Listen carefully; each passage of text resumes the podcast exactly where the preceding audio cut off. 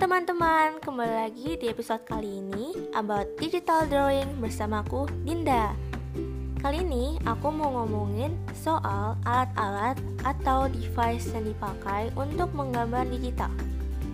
Kira-kira alat atau device apa aja sih yang harus disiapkan untuk menggambar secara digital? Ayo kita ikuti penjelasannya sama-sama. Biasanya untuk yang pemula suka menggambar di smartphone kan? Karena itu perangkat yang paling mudah dipakai. Nah, kalau ingin mencoba lebih serius, berpindahlah ke tempat yang lebih besar seperti di laptop atau komputer. Sebenarnya kita sudah bisa menggambar secara digital melalui smartphone. Karena untuk aplikasinya sendiri memang sudah tersedia. Namun karena umumnya layar smartphone itu lebih kecil, proses menggambar jadi kurang nyaman.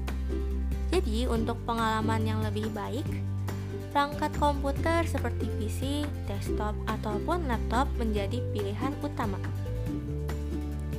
Alasan lainnya karena aplikasi yang ada di komputer adalah versi yang paling lengkap dibandingkan dengan platform lain sehingga kita bisa menikmati seluruh fiturnya di sini.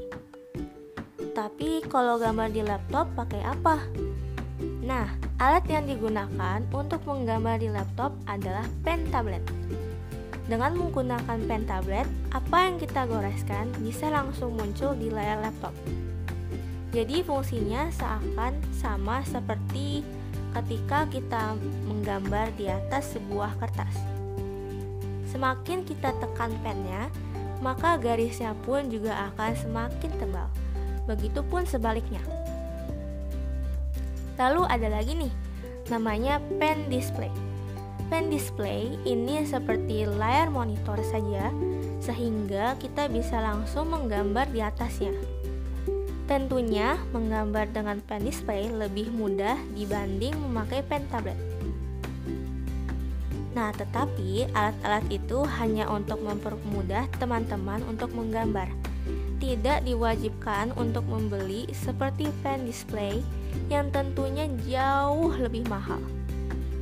Karena bagus atau enggaknya gambar kalian itu tidak dilihat dari alat atau device yang digunakan. Oke, mungkin di situ saja pembahasannya.